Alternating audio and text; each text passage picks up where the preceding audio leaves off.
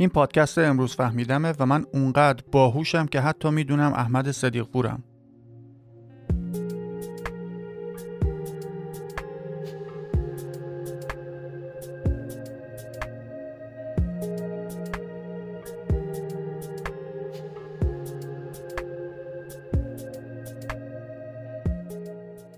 مبحث هوش و توانایی های ذهنی برای ما آدما اونقدر مهمه که شاید بشه گفت روانشناسی مدرن نتیجه تحقیق و بررسی های اولیه در مورد تفاوت ضریب هوشی و توانایی های شناختی و ادراکی مونه. یه بخش قابل توجهی از خودنگاره یا همون تصوری که ما از خودمون داریم شامل پاسخ دادن به این سوال میشه که واقعا من چقدر باهوشم؟ در مقایسه با دیگران چطور؟ در بین آدمای دور برم آیا من جزو باهوشا حساب میشم یا متوسطم و یا با این سطح هوش من همین که می‌تونم از پس امورات اولیه زندگیم بر بیام باید کلامو بندازم هوا. در ضمن دیگه هممون هم با معیار هوش جنرال که با حرف جی نشونش میدن آشنا هستیم. و البته که تا الان هم خیلی روی این IQ و هوش جنرال و عمومی کار شده و خیلی از امتحانهای ورودی دانشگاه ها و یا هر امتحان دیگه ای که توانایی های حل مسئله و تشخیص الگوها و قدرت استدلال رو میسنجن در اصل همین هوش جنرال رو اندازه گیری می‌کنن. دیگه الان میشه با اطمینان گفت که همه جا معیارهای دقیقی برای اندازهگیری هوش ما به اون معنای جا افتاده و پذیرفته شدهش در دسترس همه هست. در جوامعی که دموکراسی و شایسته سالاری و آزادی گفتمان غالبه مسئولیت ها و موقعیت های مختلف بر اساس همین هوش عمومی و البته تلاش و پشتکار افراد توضیح میشن و حرم شایستگی اون جامعه شکل می‌گیره. ولی با این اصاف این واقعیت ممکنه برای بعضی از ماها چپا زیادی سنگدلانه و غیر ضروری به نظر بیاد. ممکنه یه تقسیم بندی انعطاف پذیرتری وجود داشته باشه که اینقدر خشک و سرراست آدما رو رتبه بندی نکنه. اگر تو هم تا حالا دنبال یه تعریف و ردبندی منصفانه تری از هوش میگشتی که با اون هر کسی واسه خودش در یه زمینه با استعداد و باهوش محسوب بشه شانست گل کرده. چون امروز با هم می‌فهمیم نظریه multiple intelligence یا چند هوشی گاردنر چیه. با من همراه باشید.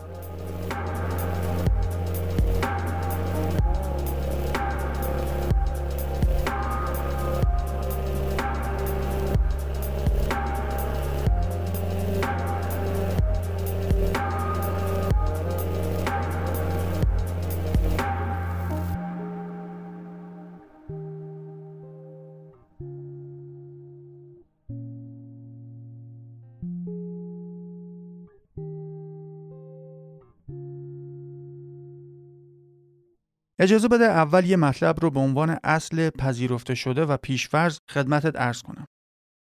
همونطور که هممون می‌دونیم یه معیار کلی یا همون جنرال برای سنجیدن توانایی ذهنی افراد وجود داره که بهش میگیم ضریب هوشی یا آیکیو. این معیار لامصب اینقدر قوی و درسته که تا الان هر تلاشی برای رد کردن یا زیر سوال بردن کاراییش به شکست منجر شده. و دیگه این یه اصل ثابت شده است که هر موفقیت فرد در هر زمینه ای همیشه رابطه مستقیمی با میزان هوش و البته تلاش و پشتکارش داشته و داره. ولی با این حال همچنان تلاش محققان و دانشمندان برای ارائه توضیح بهتر تفاوت جایگاه اجتماعی افراد ادامه داره.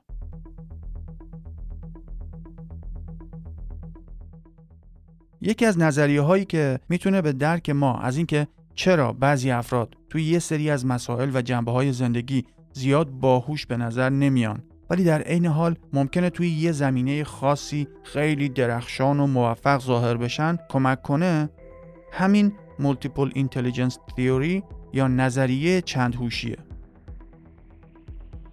این نظریه رو روانشناس و استاد دانشگاه هاروارد آقای هاوارد گاردنر اولین بار در سال 1983 در کتاب معروفش به نام Frames of Mind که ترجمهش میشه قالب‌های ذهن ارائه کرده.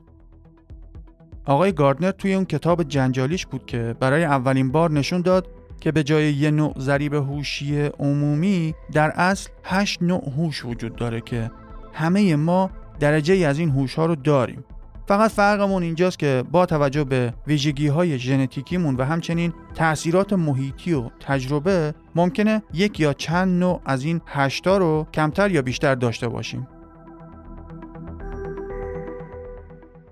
البته اول بذار تعریفی که ایشون از intelligence و هوش در صفحه 28 کتابش آورده رو بگم. ایشون هوش رو یک پتانسیل زیست روانی یا همون biopsychological می‌دونه. که برای پردازش اطلاعات به کار گرفته میشه و این پتانسیل در یک شرایط فرهنگی فعال میشه. تا به کمک اون بتونیم مسائلمون رو حل کنیم و محصولاتی رو تولید کنیم که در اون فرهنگ ارزشمند محسوب میشن. حالا اولین هوشی که به عنوان بخشی از تئوری چند هوشی بهش اشاره می‌کنه رو بهش میگه هوش زبانی یا Linguistic Intelligence. به گفته گاردنر کسایی که هوش زبانی بالایی دارن حساسیت بالاتری نسبت به زبان شفاهی و نوشتاری دارن و زودتر می‌تونن یه زبان دیگر رو یاد بگیرن و همچنین برای رسیدن به اهدافشون بیشتر از زبان استفاده می‌کنن این افراد با تجزیه و تحلیل داده ها محصولاتی که شامل زبان گفتاری و نوشتاری هستند رو بهتر می‌تونن تولید کنند. محصولاتی مثل سخنرانی ها و کتاب ها و نامه ها و دستورالعمل ها و شعر و کلا ادبیات. حالا اگر تو هم خودت در این زمینه باهوشتر هستی می‌تونی توی شغلهایی مثل وکالت، سخنرانی، مجریگری، نویسندگی، خبرنگاری و خلاصه هر شغل دیگه ای که نیاز به سر و زبون داشته باشه موفق تر باشی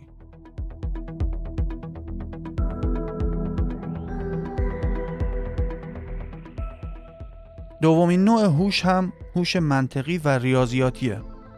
منظور از این هوش همون ظرفیت تحلیل منطقی مسائل و مشکلاته. توانایی انجام عملیات ریاضی و مخصوصا اینکه کلا فرد توانایی بررسی علمی مسائل رو داشته باشه. افرادی که هوش ریاضیاتی منطقی بالاتری دارن می‌تونن از پس معادله ها و اثبات ها و محاسبات بهتر بر بیان و مسائل مفهومی پیچیده تری رو حل کنن. اگر جز آدمایی هستی که این نوع هوشت بالاست می‌تونی ریاضیدان قدری بشی یا حسابدار معروف و پولداری بشی یا کلا بزنی تو کار آمار و احتمالات البته عموما کسانی که توی کارهای علمی مشغول به کار هستند به قول گاردنر این نوع هوششون بالا هست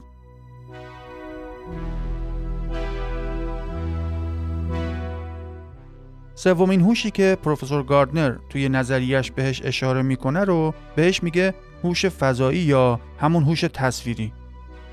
طبق تعریف این نظریه هوش فضایی یا اسپیشال در واقع توانایی تشخیص و دخل و تصرف در الگوهای فضایی و فواصل گسترده مثل فضاهایی که خلبانا و ناخداها باهاش سر کار دارن و همچنین فضاهای جمع جورتر و محدودتری مثل فضاهایی که مجسم سازها و جراحها و شطرنج بازها و طراحهای گرافیک یا معمارها باهاش سر کار دارنه.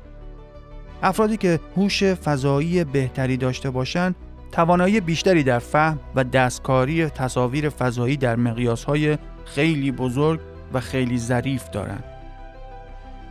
اگر خودت رو توی این نوع هوش قوی تر و بهتر می‌دونی علاوه بر مثال های قبلی می‌تونی به طراحی داخلی و دکوراسیون و نقش برداری و نقشه کشی هم فکر کنی.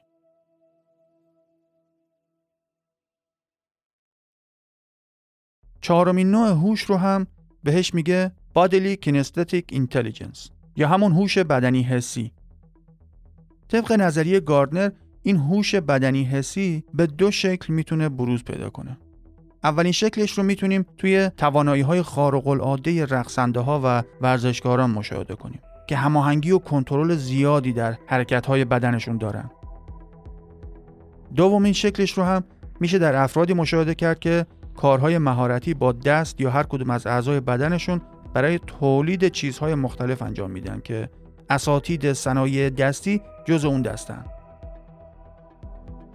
اگه فکر می‌کنی هوش بدنی حسی بالایی داری احتمالا می‌تونی توی زمینه مثل انواع رقص ها، ورزش حرفه‌ای، جراحی، مکانیکی، نجاری و غیره موفق بشی. پنجمین هوش هم هوش موسیقیاییه. دکتر گاردنر در جواب منتقدانی که اعتقاد دارن موسیقی یه ذوق و توانایی ذاتیه و هوش محسوب نمیشه همیشه این سوال رو مطرح می‌کنه که چطوریه که هر کس توی تست های زبانی و بیان آواها و کلمات بهتر عمل کنه رو باهوشتر حساب می‌کنیم ولی اون کسی که در خلق و تولید صداها و تنهای موسیقی خلاقیت داره رو لزوما باهوشتر حساب نمی کنیم. تا الان هم کسی جواب قانع کننده ای نداده. دیگه فکر نکنم لازم باشه کسی بهت بگه که اگر هوش موزیکال بالایی داری چیکار باید انجام بدی.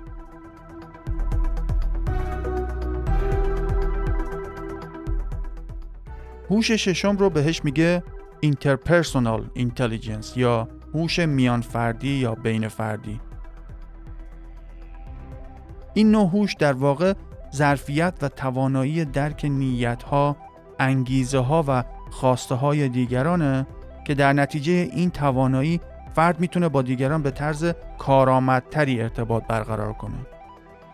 افرادی که هوش بین فردی بالاتری دارن تواناییشون برای تشخیص و درک کردن خلق و خوی دیگران و اینکه نیازهای واقعیشون چیه خیلی بیشتره. کسانی که از این هوش بهره بیشتری می‌برن معمولا معلم های موفق تری هستن. روانشناس های مؤثرتری میشن. مدیران و منیجرهای قابلی هستند. یا توی روابط عمومی سازمان ها و شرکت ها موفق عمل می‌کنن. و البته معمور فروش بهتری هم هستن. حالا اینکه یه نفر به عنوان فروشنده در فروش یه چیزی که حتی لازم نداریم با قیمتی که منصفانه هم نیست بهتر عمل می‌کنه رو شاید واسمون تلخ باشه که اون فرد رو باهوش بدونیم و معمولا صفتهای شسته و نشسته دیگه ای رو بهش نسبت میدیم ولی این کار اون فرد صرفا استفاده از هوش خودش در مسیر غیر اخلاقی و نادرسته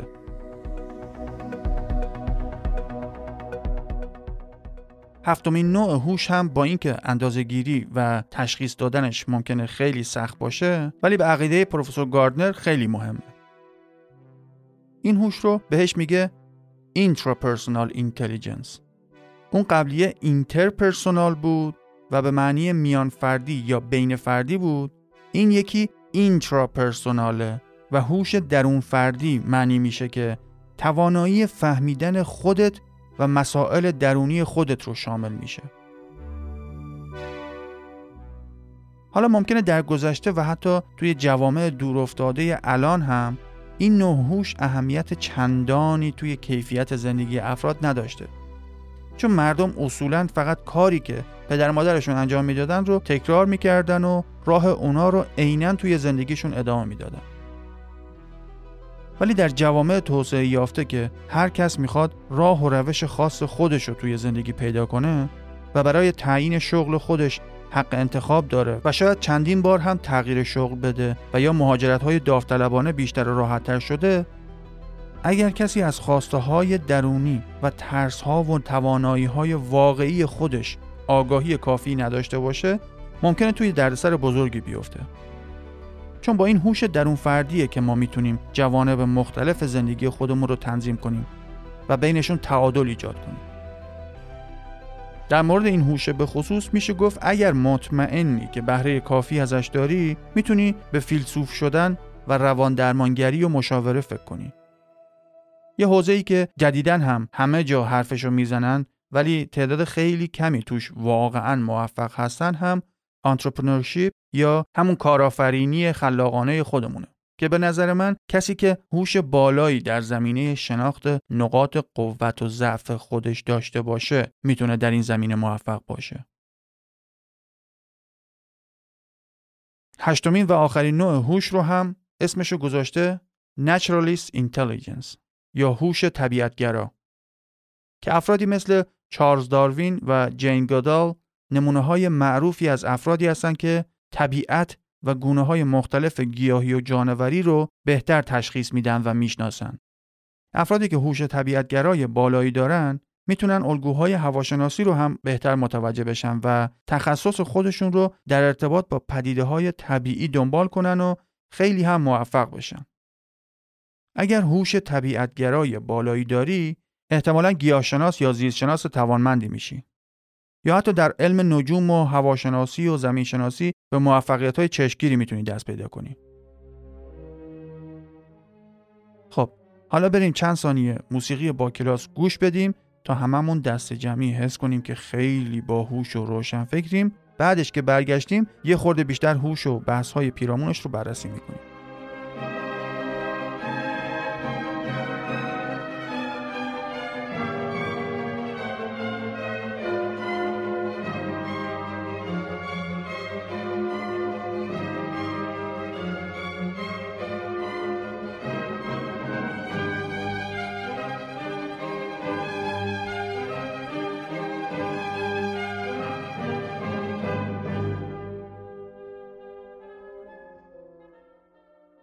تا اینجا اون هشت هوشی که پروفسور گاردنر در نظریه خودش معرفی کرده رو مرور کردیم. حالا قبل از اینکه نفس راحتی بکشی که بالاخره قسمت حوصله سربر لیز کردن مطالب گذشته جالبه بدونی که طبق انتشارات جدیدش این بزرگوار جدیدن داره روی دو نوع هوش دیگه هم کار می‌کنه که اونا رو هم بیاره توی نظریش یکیشون تیچینگ اینتلیجنس که هوش تعلیمی یا آموزش دادنه. و همونطور که از اسمش معلومه هر کسی که هوش آموزشی بالاتری داشته باشه بهتر می‌تونه یه مطلب رو به دیگران منتقل کنه و آموزش بده. خوب که فکر کنی قضیه واقعا جالبه.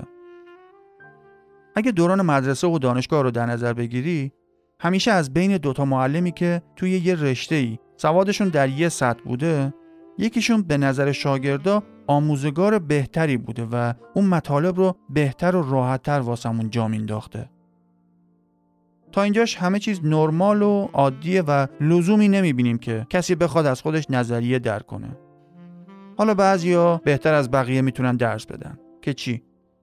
ولی قضیه اونجا جالبتر میشه که وقتی بچه های سه چهار ساله رو مطالعه کردن متوجه شدن که در اون سن کم هم بچه ها وقتی می‌خوان یه مطلبی رو به بچه های کوچکتر یاد بدن خیلی آرومتر و همراه با حرکات کمکی و قدم به قدم سعی می‌کردن به بچه های کوچکتر آموزش بدن. در صورتی که همون بچه ها وقتی می‌خواستن همون مطلب رو به بزرگتر از خودشون یاد بدن طوری که انگار دقیقا متوجه تفاوت سطح آگاهی طرفشون بودن خیلی سریعتر و خلاصه تر همینطوری سرسری یه توضیحی می‌دادن و می‌دونستن که همونقدر توضیح دادن برای بزرگتر از خودش کفایت می‌کنه. حالا همین تبدیل شده به سرنخی که ظاهرا ماها با یه درجه ای از هوش آموزشی به دنیا میاییم که می‌تونیم تقویتش کنیم. اون یکی هوش که پروفسور گاردنر رو به خودش جذب کرده رو هم بهش میگه Existential Intelligence یا هوش وجودی که باز همونطور که از اسمش معلومه مربوط میشه به سوالات وجودی بزرگ زندگی. همون از کجا آمده ام آمدنم بهره چه بود؟ یا اینکه چرا همه باید بمیریم آخر این جهان به کجا ختم میشه و الی آخر. این همون هوشیه که مختص ما انسان هاست. اون قناری توی خونت ممکنه هوش موسیقیاییش از من به مراتب بیشتر باشه. یا اینکه من می‌دونم که هوش فسایی موشهای فاضلاب شهری چند برابر هوش منه. ولی همین توانایی تفکر فلسفی و پرسیدن سوالهای بیپایان تنها تواناییه که انحصارا در اختیار ماست. از اونجایی هم که تقریبا تمام بچه های پنج ساله وارد فاز سوال پرسیدن میشن هم برای پروفسور گاردنر یه علت خوبیه که این هوش وجودی رو بخواد تئوریزه کنه. ولی خب امیدوارم موفق بشه. چون این یکی خیلی سخته که بشه برای منتقدان داده های تجربی ارائه کرد.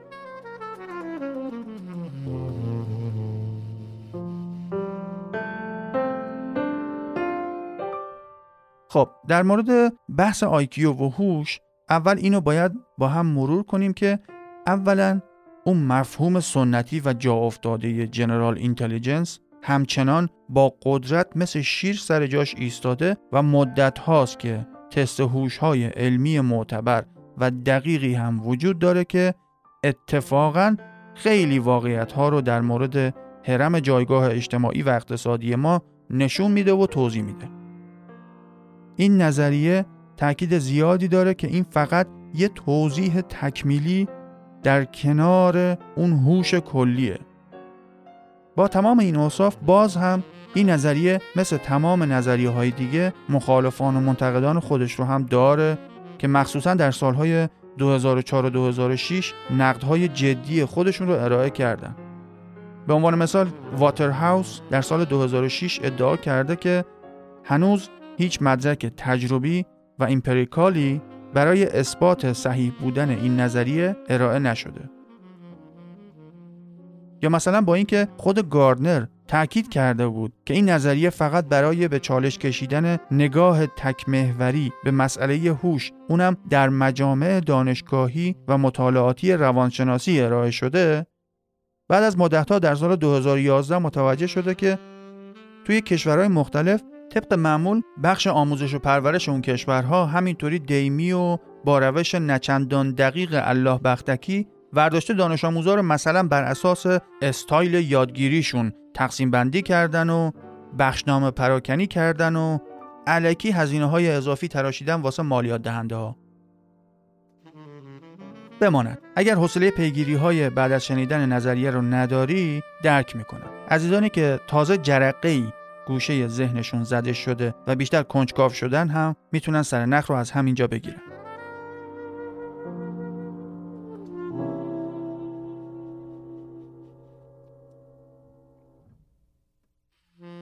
ولی حالا در کل نتیجه که می‌تونیم بعد از مرور این نظریه بگیریم چیه؟ پروفسور گاردنر که بند خدا بعد از اینکه چهل سال از عمرشو صرف معرفی و دفاع از نظریه خودش کرد همین سال 2019 از سمت دانشگاهیش بازنشسته شد و الان احتمالا توی یه جزیره خوشاب و هوا داره روی کتاب جدیدش کار می‌کنه این وسط من و تو اگر حالا طبق معیارهای رایج و استاندارد هوش که شامل همین کنکورها و آزمونهای نهایی هم میشه گیرم بر فرض به این نتیجه رسیدیم که هوشمون در حد متوسط یا حتی شاید لب مرز باشیم اون وقت چی؟ چه نتیجه می‌تونیم بگیریم؟ آیا این درسته که دیگه کلا از پیشرفت و موفقیت خودمون ناامید بشیم؟ راستش کسی نمی‌تونه واسط تعیین تکلیف کنه.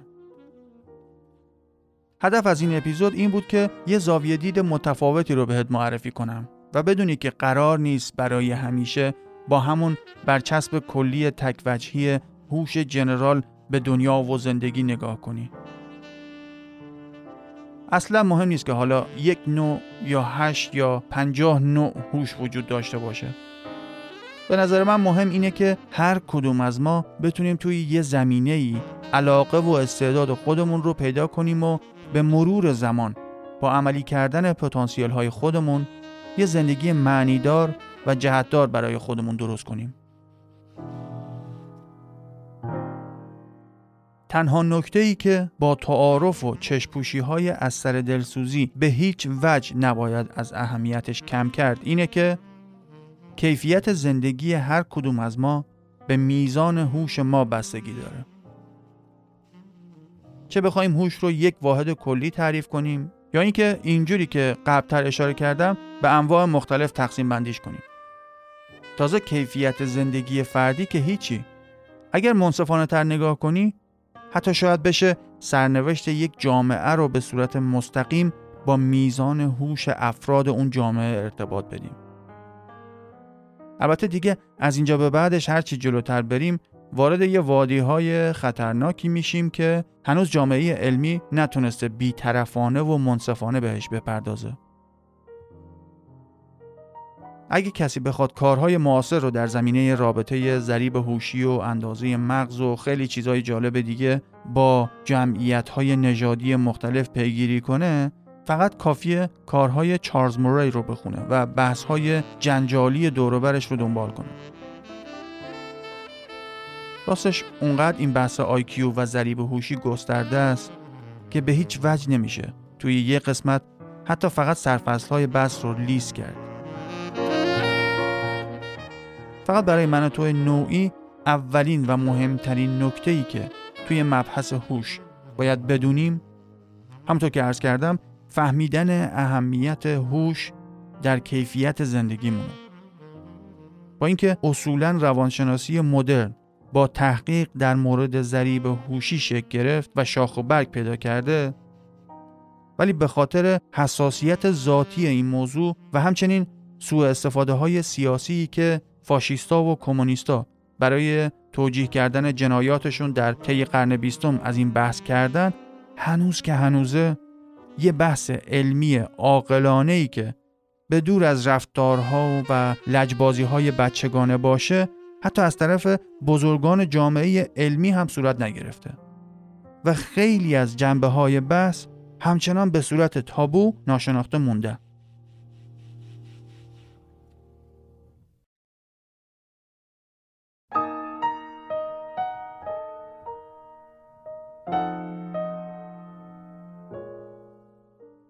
چون دانسته های ما در مورد هوش هنوز خیلی ابتدایی و سطحی هستن هر روز با ایده های جدیدی هم مواجه میشیم که بعضیاشون هم جالبن. مثلا بعضیا معتقدن که ما آدما سن و هوش دیگه هم داریم. هوش آشپزی که باعث میشه با کمک اون بعضیا با همون مواد اولیه که در اختیار دیگران هم هست غذاهای خارق العاده درست کنن و هر روز غذاهایی با طعمهای جدید ابداع کنن. هوش جنسی که ممکنه به خاطر مهارت‌های یه درصدی از زنان و مردان در پیدا کردن جفت و پارتنر و برقراری رابطه های موفق عده ای رو مجاب کرده که ممکنه هوش جنسی هم مقوله جداگونه ای باشه. بعضی هم به وجود هوش تنز و کمدی باور دارن که ممکنه استعداد باور نکردنی یه سری از کمدین ها رو در به تنز درآوردن هر موضوعی توجیه کنه. البته این ستای آخری رو میشه با عوامل دیگه‌ای به غیر از وجود هوش اختصاصی توضیح داد و بعید می‌دونم زیاد پایه و اساس درست حسابی داشته باشن. یا شایدم چون خودم هیچ کدوم از این ستا هوش رو ندارم زورم میاد قبول کنم.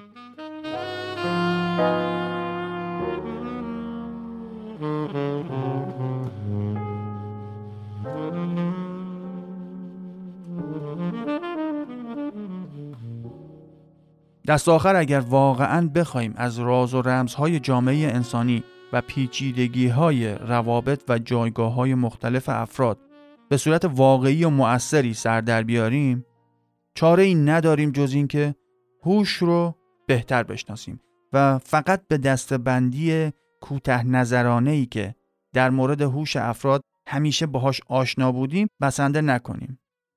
اینکه همه آدما رو به دو دسته خنگ و باهوش تقسیم کنیم فقط باعث سرخوردگی و شکستمون در برابر مسائل مهم زندگی میشه. اگر می‌خوایم امیدی به یه زندگی با کیفیت داشته باشیم و جایگاه واقعی خودمون رو در جمعیت انسانی پیدا کنیم از همین الان باید شروع کنیم و هر چیزی که تا الان در مورد هوش کشف و اثبات شده رو بخونیم و بفهمیم. امیدوارم این اپیزود لاقل به عنوان محرکی برای کنجکاوی های خودت عمل کرده باشه. و بنده هم در آینده هر چقدر که در حد وسعم باشه به صورت تخصصی تر وارد جنبه های مختلفش میشم و خدمتتون ارائه میدم.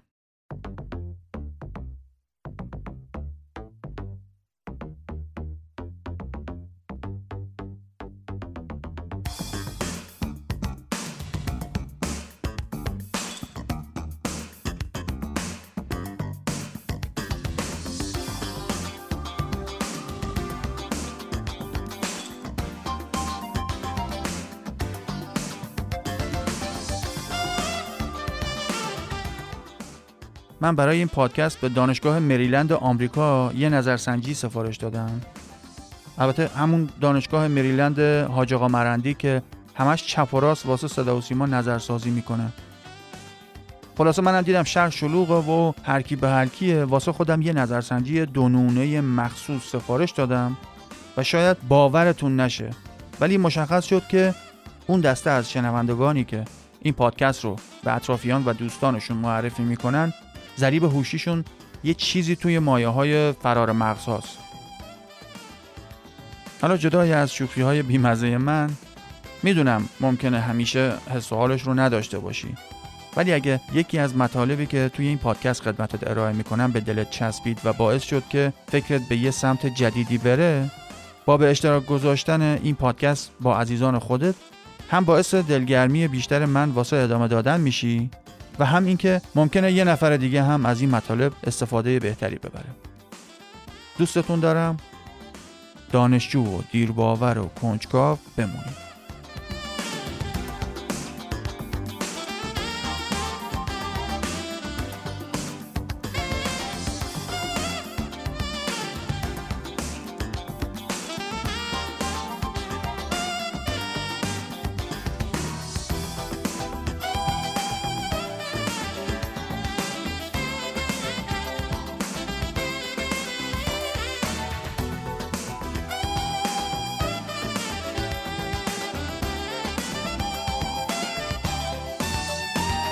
استعداد به یه هدفی می‌زنه که کس دیگه ای نمی‌تونه بزنه. نبوغ هدفی رو می‌زنه که هیچ کس حتی نمی‌تونه ببینش. آرثر شوپنهاور سپاس که تا آخرش همراهی کردی.